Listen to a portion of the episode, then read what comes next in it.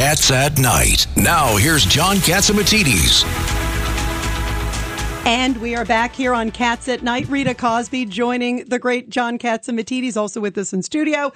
Judge Richard Weinberg, and also former New York City Deputy Mayor, our friend Rudy Washington. Great to be with you, John. And on the line with us, we have former Attorney General of Pennsylvania, uh, Ernie Preate, and he's going to give us an update on what's going on in Pennsylvania. But Judge Weinberg, you have an interesting constitutional question for a constitutional attorney like Ernie Preate. I do. General, I'm very concerned because they indict, strike that, they impeached Trump for misusing his office to get a political advantage, if you recall. And that was the basis of one of the impeachments. Now, this president has gone out of his way to try to ask the Saudis to hold back on the uh, production of the oil cutback and he asked them so for that after month the election until day. after the election. What's the So what's the political. difference? So what's the difference, General? I don't see a difference. In fact, I think this is worse.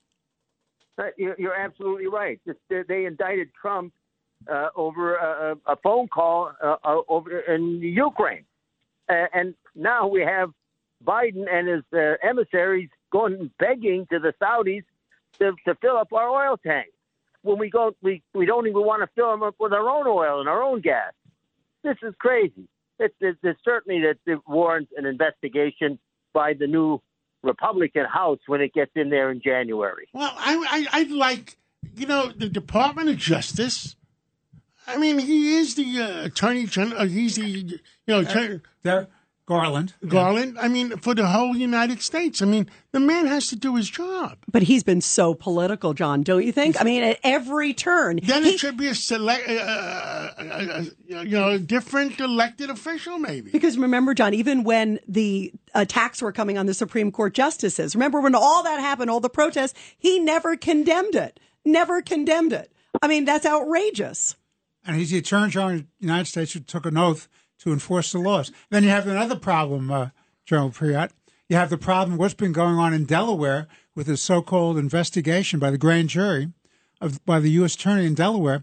Why does it take four years to make a determination that this fellow, young Mr. Biden, Hunter. lied on the application for the gun permit? That should take about an hour to draft that uh, indictment. I mean, what's the what's the story on that? And all on his tax scams and the influence peddling, and yet it takes four years. We've seen nothing. And, by the way, he admitted it in his book, and the president just recently, Judge, put in the book, my son even admitted to what he did. So, I mean, there's no gray. What's going on, General? Well, I tell you, I've got one of those cases right now in Pennsylvania where a fellow went up and bought a gun and lied about his prior criminal record. He was ineligible to do it, and they wasted. The state police wasted absolutely no time in arresting him. So, I mean, the the the, the difference between treating somebody who's an ordinary citizen and somebody powerful like the Bidens isn't is stark, and you're seeing it right here and now. That that the the powers that be are the ones that get the best deals, the ones that get the no prosecutions, and that that political stuff has got to stop. And the other- why and- we And the other one, General, House in there. The other one, which is a very big deal, is the trial that's not going on, where Durham is prosecuting the case himself, and it turns out that the FBI was both one covering up for Biden, and two, they knew that the allegations against Trump were false, and yet they went into the FISA court and they asked for the warrants. They knew it was false. Well, it, it's not the organization, Judge. It's specific people that did it. And if the Department of Justice is the word justice, they got to go after the those specific people that did wrong. Absolutely correct, John. Yeah, but it seems like they're giving them a free pass, Ernie. Well, Judge uh, Rita, listen. Uh, the, the the thing that stands out to me, I was a prosecutor for 20 years, and I did murder cases and drug cases and corruption cases. The thing that that I see here that is it is absolutely abysmal is the fact that they offered that man a million dollars if he could come up with any kind of proof that that uh, Trump, Pete and uh, Trump was there involved in the pee in the bed uh, scandal. I mean, come on, you don't buy witnesses with money. You, that is the worst possible thing that you could do as a prosecutor or an investigator to say, Here's a million bucks. Go out and give me some evidence. They so Oh, they offer him the million dollars. He. He w- didn't come up with anything, and yet one. I'll repeat it again. They went to the FISA court on at least two different occasions and asked for the warrant based on that fabricated allegation. absolutely correct that, that they lied on the application that should have been a, a major prosecution that that, that and it was failed uh, by the the the, uh, in, the investigation that was conducted uh, two, two or three years ago to conclude with Trump not doing anything. That investigation should have discovered that failure to be honest with that court. You Yeah, uh. Uh, General, I was just talking to the judge. Um, I mean, what you're looking at basically was a, a soft coup attempt, and nobody, not one person, has been held accountable, and it's continuing. And I was just asking the judge, you know, how are they going forward with this Mar-a-Lago uh, nonsense when it's now a fact that he was set up completely from 2016 forward? Well, it's like every turn. How about the January 6th? Uh, you know, they couldn't come up with anything after all that time. So they needed some sort of bombshell or something at the end. And they say, well, let's Don't- subpoena don't, Trump. don't forget the special prosecutor. The reason the years. reason we called Ernie Preate today, the attorney, former attorney general of Pennsylvania, you get an update on Pennsylvania. Ernie, give us an update on We're, we're passionate about there's so much on the news. Ernie, we got to come at every angle. You know that. Yeah, right. Well, you have to uh, really. You got to talk to my daughter Alexandra. You know her. she's, she's got all the inside, inside information. But the fact of the matter is, these races are tightening. With three weeks to go, this is now getting to be a horse race.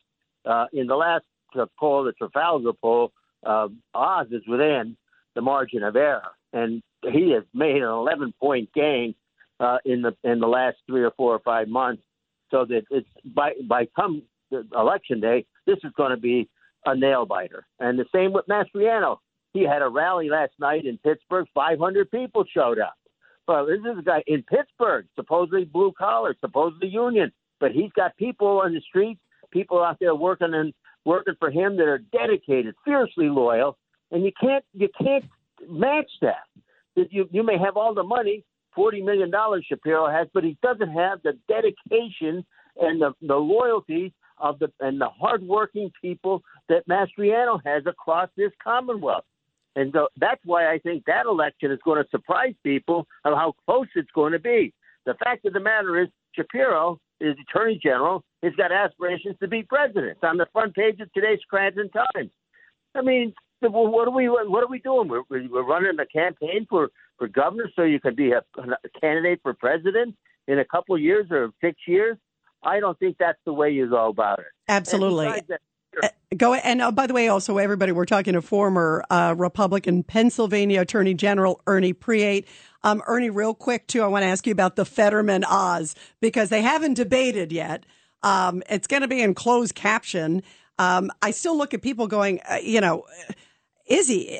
This guy is just seems he's so out to lunch. And he can't even do small talk by even the reporter standard who just interviewed. And he's a radical leftist. Yeah, F. Far Left talked about getting letting go everybody, even including those with murder Murders, right. convictions. I mean, why does he even have anybody with double digits there in Pennsylvania? But, folks, let me say this. I was a prosecutor, picked a lot of juries.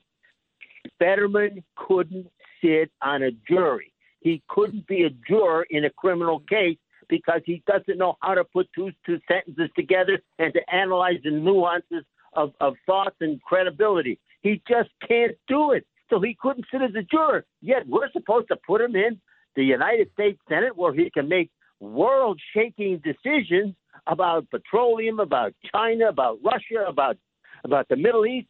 When he and, he has to have a, a, a computer with him to to understand and uh, by closed captioning what the person is asking. That's ridiculous. If you can't be a juror in a criminal case, you can't be a senator. It's Cats at Night. on the Red Apple Podcast Network.